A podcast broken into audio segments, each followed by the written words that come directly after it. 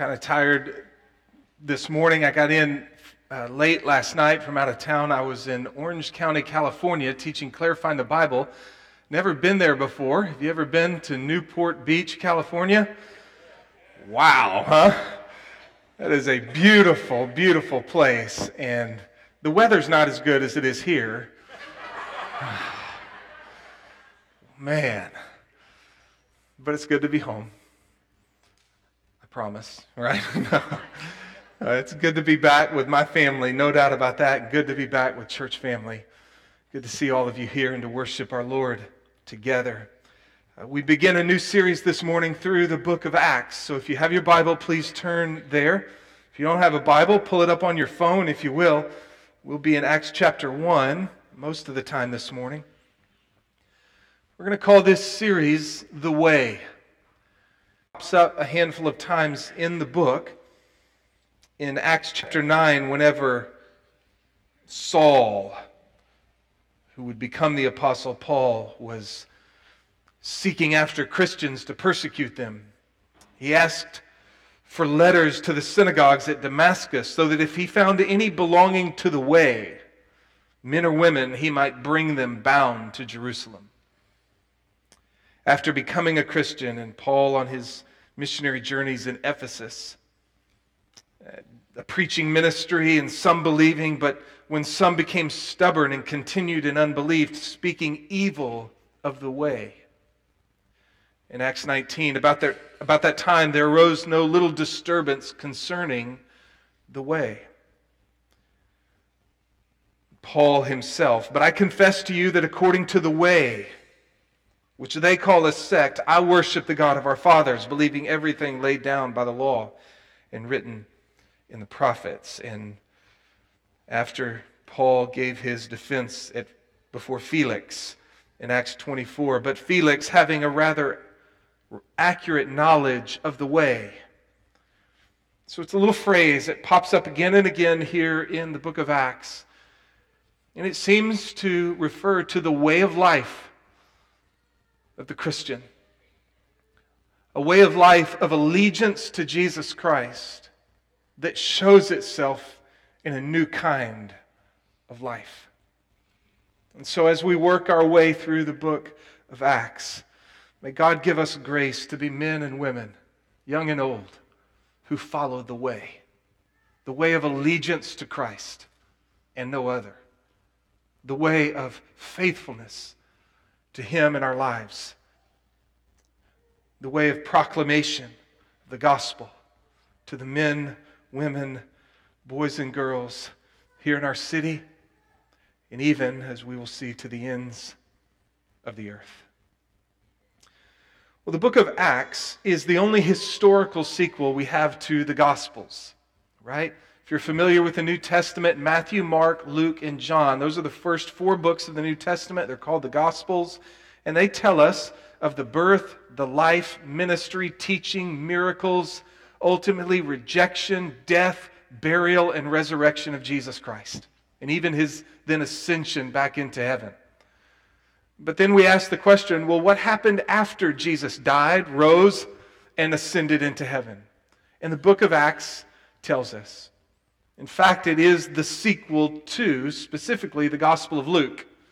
Luke wrote the Gospel of Luke, and it is a very full account of the life and times of Jesus Christ up until his ascension into heaven. And then Luke wrote the book of Acts, which is the sequel. He picks up in Acts chapter 1 just where he left off in Luke 24 he addresses the Gospel of Luke to a man named Theophilus. He addresses the book of Acts to a man named Theophilus. And so Luke picks up in Acts right where he left off in Luke. What happened after Jesus ascended into heaven?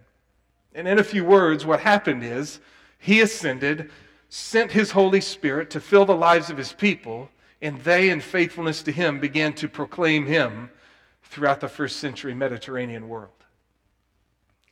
The book is called Acts, Actions. And there's been, if you will, friendly debate through the centuries as to the best title for the work. Is it the Acts of the Apostles? That's how we most generally hear about it. I'm not so sure if that's the best description of the book. We, we, you do get a lot on Peter, and you do get a lot on Paul, but the other apostles, not much at all. And you also get a lot of other action by those who aren't necessarily a part of the 12. Guys like Stephen and Philip and Barnabas and faithful, nameless men and women who follow the way. So I'm not so sure the Acts of the Apostles is best. Some call it the Acts of the Holy Spirit. That's not bad because that is a major theme of this book. Jesus ascends. Then in Acts chapter 2, he sends his Holy Spirit who fills his people and empowers them for a life of ministry. And so the acts of the Holy Spirit is not bad. Uh, some call it the acts of the risen Christ. We'll see that here in just a minute. That Luke says that the Gospel of Luke was all about what Jesus began to do and teach. And by implication, this book of Acts is going to be about all that Jesus continues to do and teach. So the acts of the risen Lord. It's not bad. Maybe the longest title might be the best. Because no doubt Jesus is in risen and alive and at work. And no doubt the Holy Spirit is filling his people and empowering the people of God. But God the Father is initiating it all. And so, as one said, maybe the best title would be The Acts of God the Father through his Son Jesus Christ by the Holy Spirit in the lives of his people our great and our sovereign God. Through his Son, Jesus Christ, by the power of his Spirit, in the lives of his people. But none of us will remember that, so let's just call it the book of Acts and look at the way of following him. When you think about the book in its big picture. Um, some have looked at it biographically. I'm not keen to this at all. Chapters 1 to 12, Peter. Chapters 13 to 28, Paul. And that's not a terrible way to think about the book. There certainly is an emphasis on Peter's ministry in the first half and Paul's in the second. The most popular way to look at the book is taken off of chapter 1, verse 8 when Jesus says, You'll receive power when the Holy Spirit comes upon you, and you'll be my witnesses in Jerusalem, Judea, Samaria, and the remotest parts of the earth. And so some see that as an outline of the book. Chapters 1 to 7, the gospel goes to Jerusalem. 8 to 12 to Judea, which is the area surrounding Jerusalem, Samaria, even to Galilee. And then 13 to 28, through the missionary journeys of the Apostle Paul, it goes to the remotest parts of the earth, the first century Mediterranean world. That's a good way to think about the book. I briefly want to show you how I think Paul, Luke, laid out the book. He gives us some progress reports along the way. I tried to put some slides together, but I goofed them, so maybe next week. But there's seven major sections to this book, and it is each one is summarized by Luke with a progress report. You'll quickly see what I mean. Um, if you like to take notes, great. If not, don't worry about it. But chapter 1 1 through 247 is the birth of the church in Jerusalem. Jesus is alive. He's giving final instructions to his disciples. They say to him, Is it at this time you're going to restore the kingdom to Israel? Says that's not for you to know. You'll receive power when the Holy Spirit comes upon you. You'll be my witnesses in Jerusalem, Judea, Samaria, remotest parts of the earth. He then ascends into heaven. They go back to Jerusalem and they pray. And in Acts chapter 2, just like he promised, the Holy Spirit of God comes to fill his people. Peter preaches, 3,000 people believe, and we are off and running. And this is wonderful. And at the end of that section in 247, and the Lord was adding to their number day by day those who were being saved. There's our progress report, number one. Then in chapter 3 1 through 6 7, we see the gospel expand within Jerusalem. Peter and John heal a lame man, and the crowds come running, and Peter begins to preach to them. And they're listening closely, and the authorities in Jerusalem, the religious authorities, didn't like that too much. They arrested Peter and John, and they said, In whose name did you heal this man? Said, In the name of Jesus. There's no other name under heaven by which we must be saved. And they conferred together, and they came back to him and said, You can't preach in this name anymore. And they said, Hey, uh, you be the judge. We have to obey God rather than men. They said, You better not, or else. And they let him go. And Peter and John went back to their friends and said, Let's pray. And they prayed for courage, and God answered their prayer, and they continued to proclaim Christ in Jerusalem. So much so, the authorities arrested them again, brought them in, and said, We told you to quit preaching in this name, and yet you have filled this city with your teaching. And they said, Well, we told you we had to obey God rather than men. And this time they flogged them, they beat them, and released them. And they went out rejoicing that they had been counted worthy to suffer for Christ's sake. And in chapter 6, verse 7, at the end of this section, Luke tells us something interesting. The word of God kept on spreading. The number of the disciples continued to increase greatly in Jerusalem, and a great many of the priests were becoming obedient to the faith. Wow. So it was birthed in Jerusalem, 1 1 to 247, and then 3 1 to 6 7, it expanded within Jerusalem. You filled this city with this teaching. Even some of the priests have believed. And now, from 6 8 to the end of the book, we're going to begin to extend outside of Jerusalem.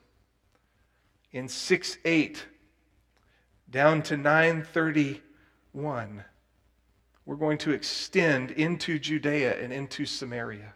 It's going to be the story of three men, really Stephen, Philip, and Saul. Stephen will preach a sermon of a God who's never been tied to any one place, a God who has always been with his people wherever they go. It was a foretaste of what was coming. Well, they killed him. He said some other things they didn't like, and they stoned him to death. Stephen was the first martyr the first to give his life in faithfulness to Jesus. And as a result of that, persecution began to heat up in Jerusalem, and many of the Christians fled into Judea and the surrounding regions, and as they did, they proclaimed Christ. One of them was Philip. In chapter 8, he went to Samaria. The hated Samaritans, half Jewish, half Assyrians, worshiped at Mount Gerizim while we worship at Jerusalem. Don't think the same as the Jewish people about God's scriptures, lots of division, 700 years of division. And Philip goes and takes the gospel to them, preaches, and they believe. Peter and John go down to see it and they say, Wow, this is great. And on their way back to Jerusalem, they're stopping in Samaritan villages telling people about Jesus.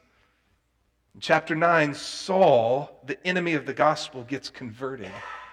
And Jesus says, You're going to take it even further. You're going to proclaim my name to the Gentiles. When we get to the end of this section in 931, Luke gives us a progress report. So the church throughout all Judea and Galilee and Samaria enjoyed peace, being built up and going on in the fear of the Lord and in the comfort of the Holy Spirit, it continued to increase. 932 to 1224, we're going to extend even further, way up north to Antioch.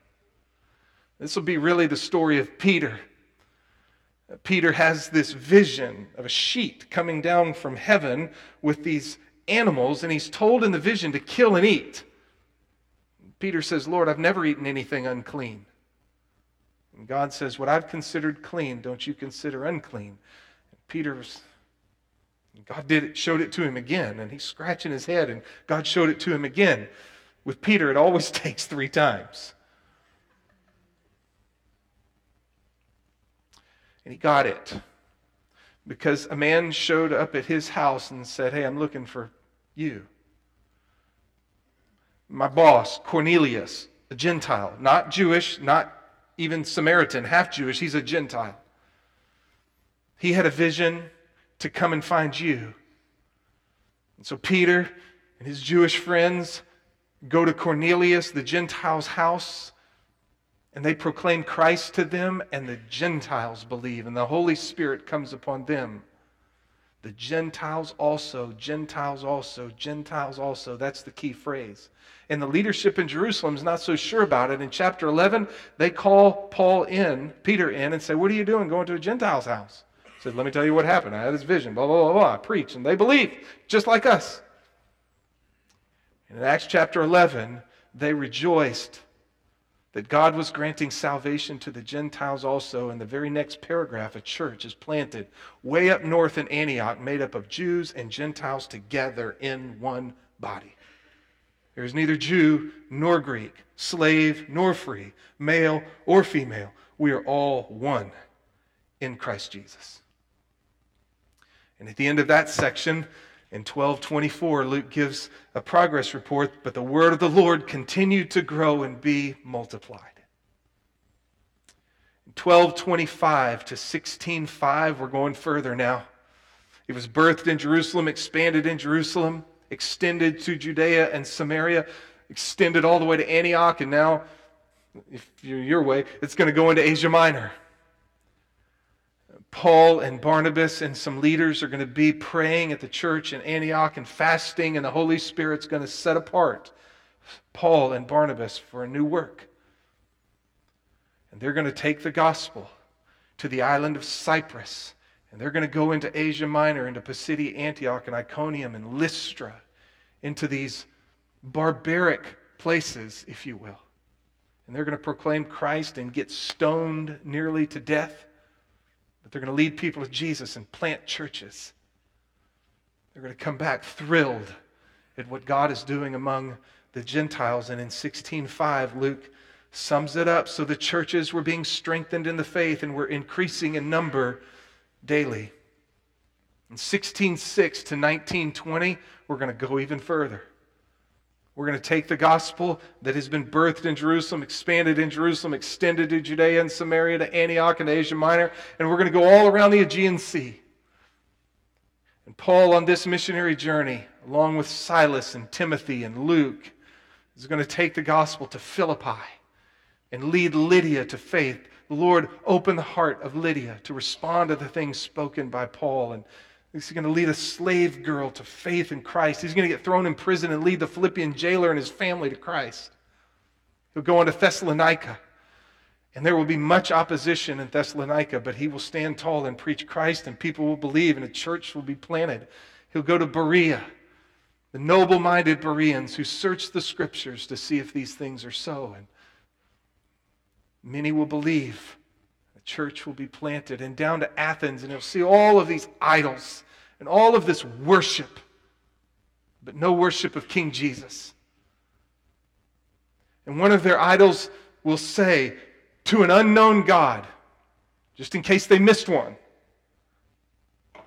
Paul will have an opportunity and he will say, Let me tell you about the God you do not know. He'll preach Christ few will believe, and a church will be planted in Antioch, or in um, Athens, I'm sorry. From Athens down to Corinth. And he'll come, he says, in fear and in trembling. And Jesus will have to come to him and say, Do not be afraid. I have many people in this city. And Paul will spend 18 months there establishing a church. Later, he will go back to Jerusalem and then back to Ephesus, which is on the Aegean Sea as well. He'll spend two years there. Opening up, I call it the Ephesus Institute, two years of discipleship and sending out church planters all throughout Asia Minor. And at the end of that section, having, he would say in the book of Romans, that he had fully preached the gospel from Jerusalem all the way to Illyricum and that his work in this area was now done. At the end of this section, 1920, so the word of the Lord was growing mightily and prevailing. There's our progress report. And then the next verse, verse 21 Now, after these things were finished, Paul purposed in spirit to go to Jerusalem after he'd passed through Macedonia and Achaia, saying, After I've been there, I must also see Rome. So now we're going even further. 19 21 to 28 31, the end of the book, we watch the Apostle Paul go through some ups and downs, but eventually reach Rome and there proclaim Christ. And we're not sure, but some feel strongly that he even proclaimed Christ to Nero.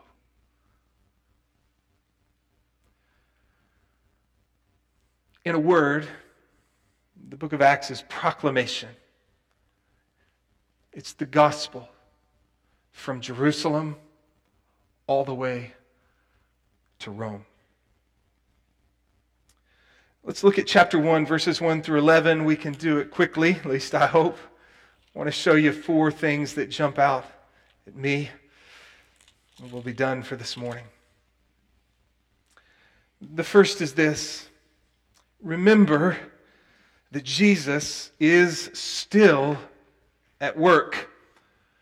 Remember that Jesus is still at work. I think sometimes in my own life, maybe yours, we can think differently about this.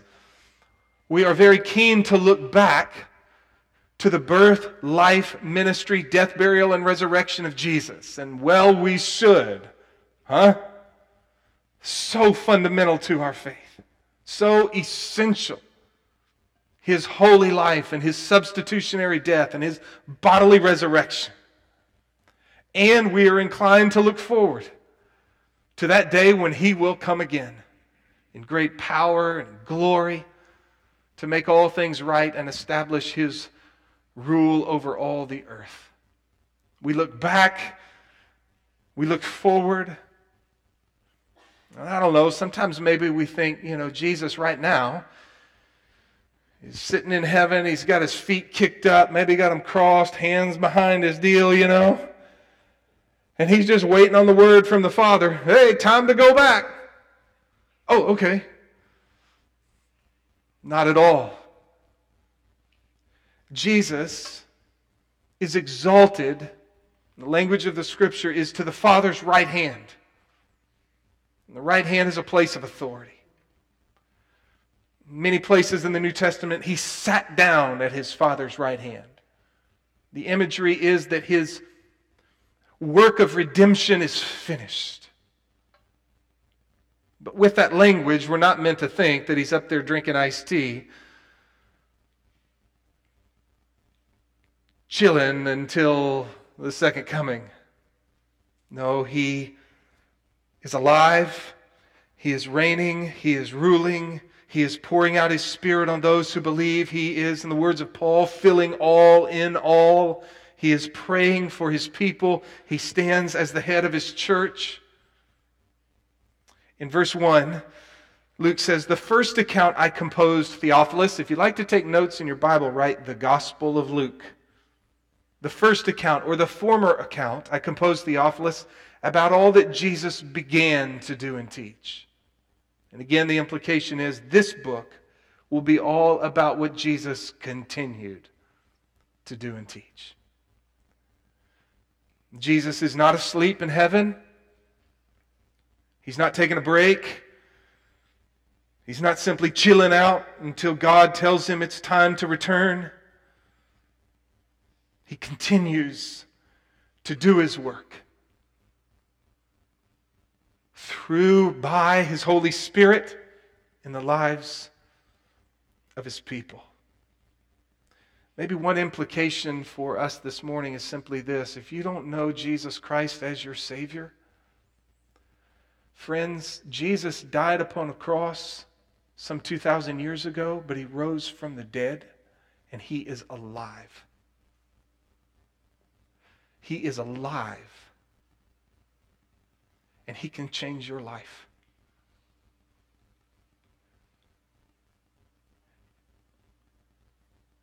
Here's another imagery. He I can't point you to a verse other than maybe a whole theology of the New Testament. He stands with open arms to any and to every sinner, and all of us are, who will humbly come to him.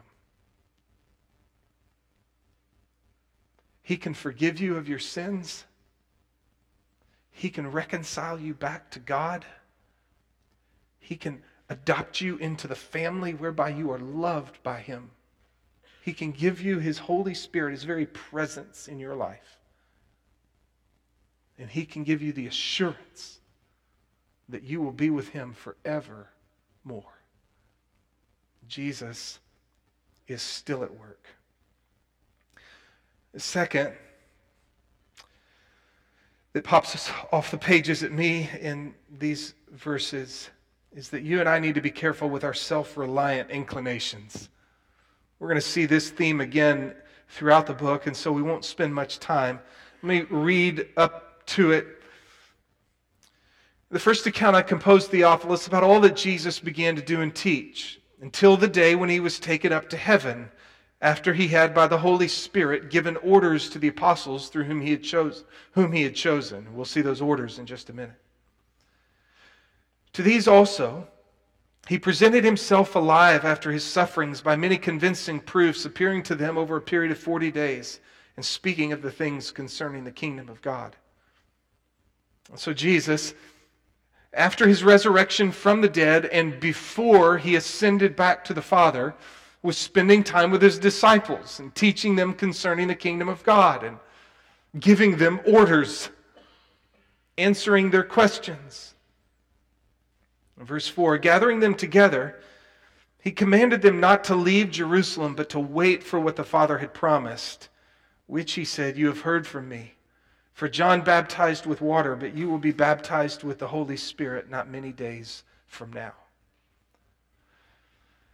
What we're going to see is Jesus, in a few verses, is going to ascend into heaven.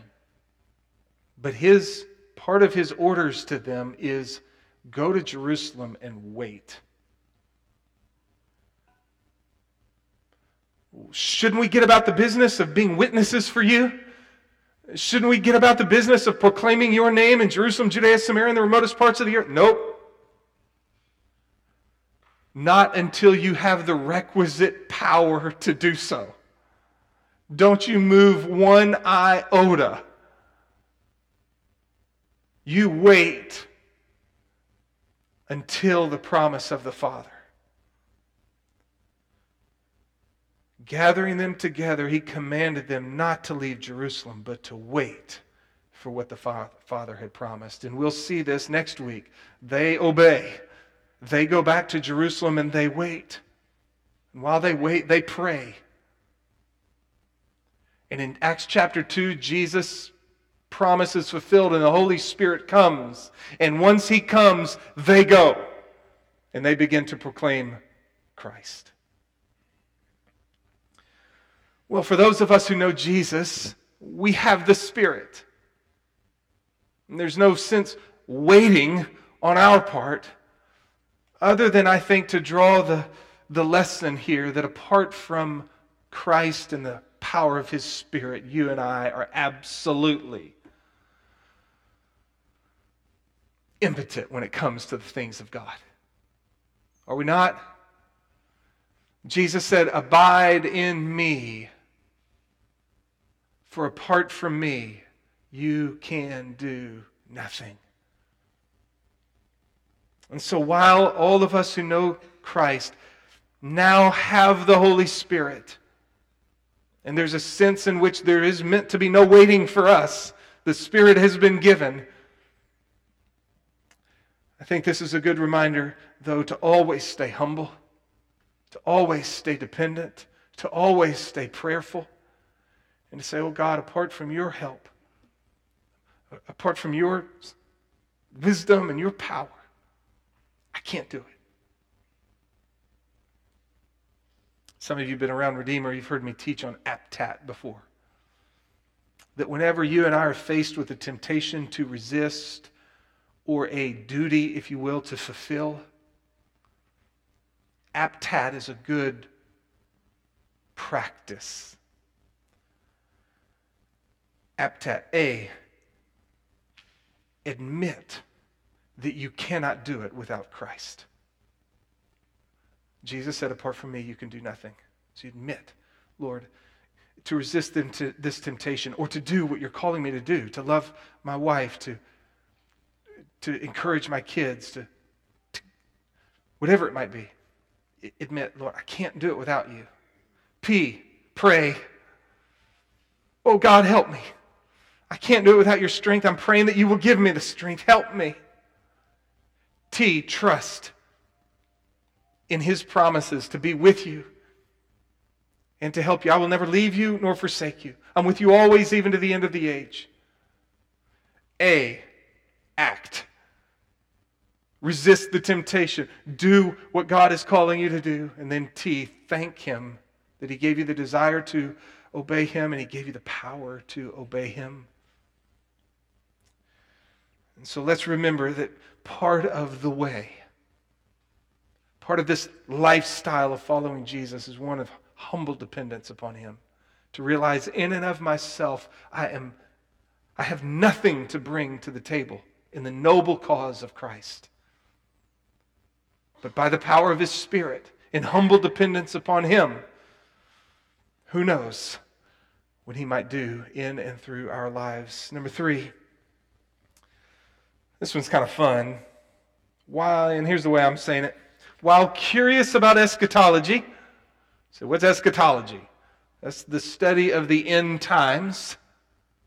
Let's be consumed with the mission. In verse 6, so when they had come together, they were asking him, saying, Lord, is it at this time you're restoring the kingdom to Israel?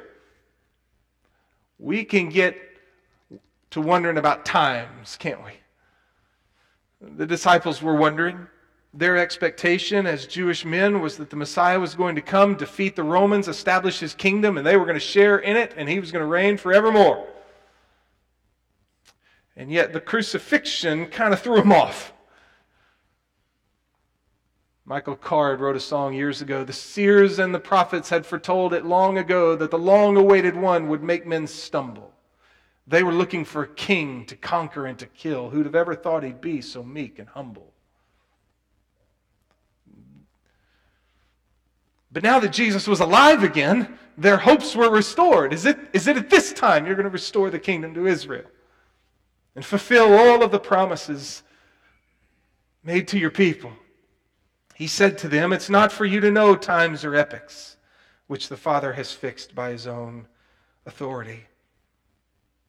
But you will receive power. I, I read verse 8. But here's what I want you to know you'll receive power when the Holy Spirit comes upon you, and you'll be my witnesses both in Jerusalem and all Judea, Samaria, even to the remotest parts of the earth. Eschatology is a major portion of the New Testament, major portion of the Bible. It is an important study. But certainly we can get so curious about it that it can sometimes distract us. When is Jesus going to return? What will it look like? Is there a tribulation to come? Will the church be raptured before the tribulation or have to endure it? Was the Antichrist a person who arose in the first century? Or uh, was that just a type of what is to come, that there is going to be an Antichrist to come in the future? Will Jesus Christ come and establish his kingdom for a thousand years on the earth, or are we already in the kingdom in some sense? And so when he comes, all kinds of different questions, right? We like to say around here some of us are premillennial, some of us are amillennial. Not many of us at all, maybe post millennial. Probably all of us are pan millennial. It'll all pan out in the end, right? But we're all curious about these things. We just finished a men's Bible study on Friday mornings in Second Thessalonians, talking about the Antichrist and the day of the Lord. One of the guys was saying, Let's do the book of Revelation. And I'm tempted, Justin, but probably not. All right. I always tell him, you tell me what the details mean and I'll teach it. Now, that's a loaded statement. You tell me what the details mean and I'll teach it. The details can be hard in the book of Revelation. The big idea is real easy. Jesus Christ is coming back in great power and glory. And those who know him by his grace will spend eternity with him, but those who have refused his mercies will sadly spend eternity apart from him forever.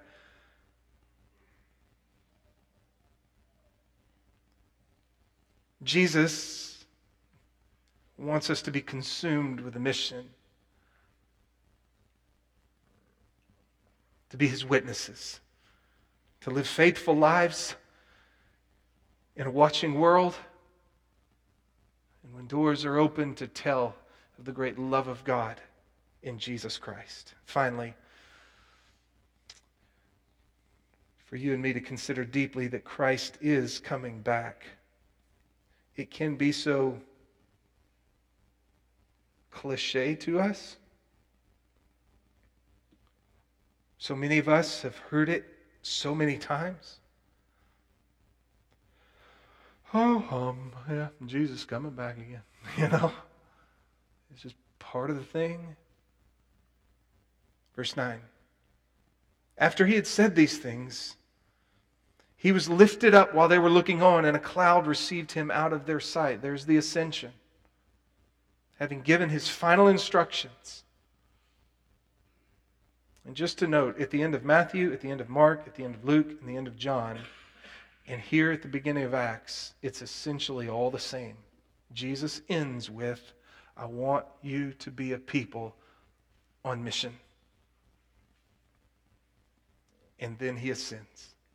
The most famous is what? The Great Commission in Matthew 28. All authority in heaven and on earth has been given to me. Go therefore and make disciples. And lo, I'm with you always to the end of the age. Those final instructions, and then he ascends. And in verse 10, as they were gazing intently into the sky while he was going, you can imagine, right? Wow. They'd never seen anything like that. Two men in white clothing stood beside them. These are angels. They also said, Men of Galilee, why do you stand looking into the sky? You want to say, Because we've never seen this before. Men of Galilee, why do you stand looking into the sky? This Jesus, who's been taken up from you into heaven, will come in just the same way as you have watched him go into heaven. He will come again. It's time to go. Christ is still at work, church. Let's be careful of our self reliance and let's always seek Him and draw upon His strength as He's pleased to give it. Let's be consumed about the mission. We talk of worship gatherings, discipleship groups, service teams, and mission circles. That's where it all leads. Is that you and I would live on mission with Jesus in your circle, where you live, work, play, and passion. In our circle, this geography right around our church and the world. That God would use us to play a little part, to play a big part in what He's doing around the world. And let's live with a sense of hope and accountability. I think that may be what's going on here with these angels. He's going, wow. Hey guys, why are you looking up into the sky? He's going to come again. New Testament, the idea of the second coming of Christ is always a hope giving thing to the people of God. But it's also an accountability kind of thing. He's going to come again.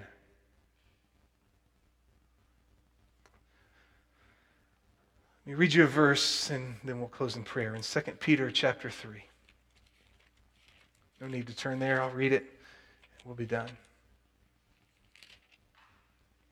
But the day of the Lord, this is when he will come again. But the day of the Lord will come like a thief in which the heavens will pass away with a roar, and the elements will be destroyed with intense heat, and the earth and its works will be burned up. So let's take note of that as we seek to build our empires here upon the earth. The heavens will pass away with a roar, the elements will be destroyed with intense heat, the earth and its works will be burned up. Since all these things are to be destroyed in this way, what sort of people ought you to be in holy conduct and godliness? looking for and hastening the coming of the day of God, because of which the heavens will be destroyed by burning and the elements will melt with intense heat. Man.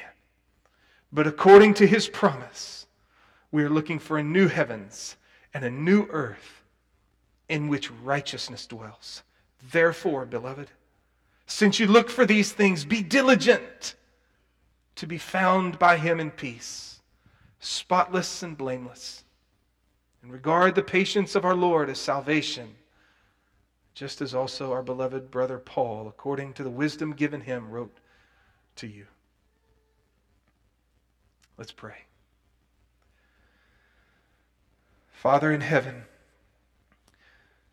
would you help us, the brothers and sisters here of Redeemer Community Church, to live in light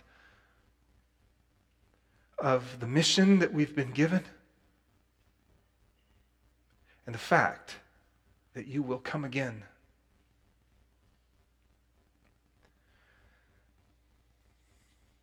Think of Paul who said, Of all of God's people, we must all appear before the judgment seat of Christ, so that each one may be recompensed for his deeds in the body according to what he has done, whether good or bad. And Lord, we know that our eternal salvation will not be based upon the works which we have performed, but there will be some sense of a judgment. We will all stand before you. May we, by your grace, live in light of these massive truths of our Savior who came and lived and died and rose, our Savior who is alive and well in heaven right now, reigning and ruling, directing, empowering, our Savior who will one day come again a new heavens, a new earth where righteousness dwells. Please find us, as Peter says here, diligent in the meantime. And we'll pray this in Christ's name. Amen. If you're here today and you need any help, in particular spiritually, just in your relationship with God, please don't leave here today without coming to grab me or one of our leaders. We would love to help you. You are loved. Have a wonderful week.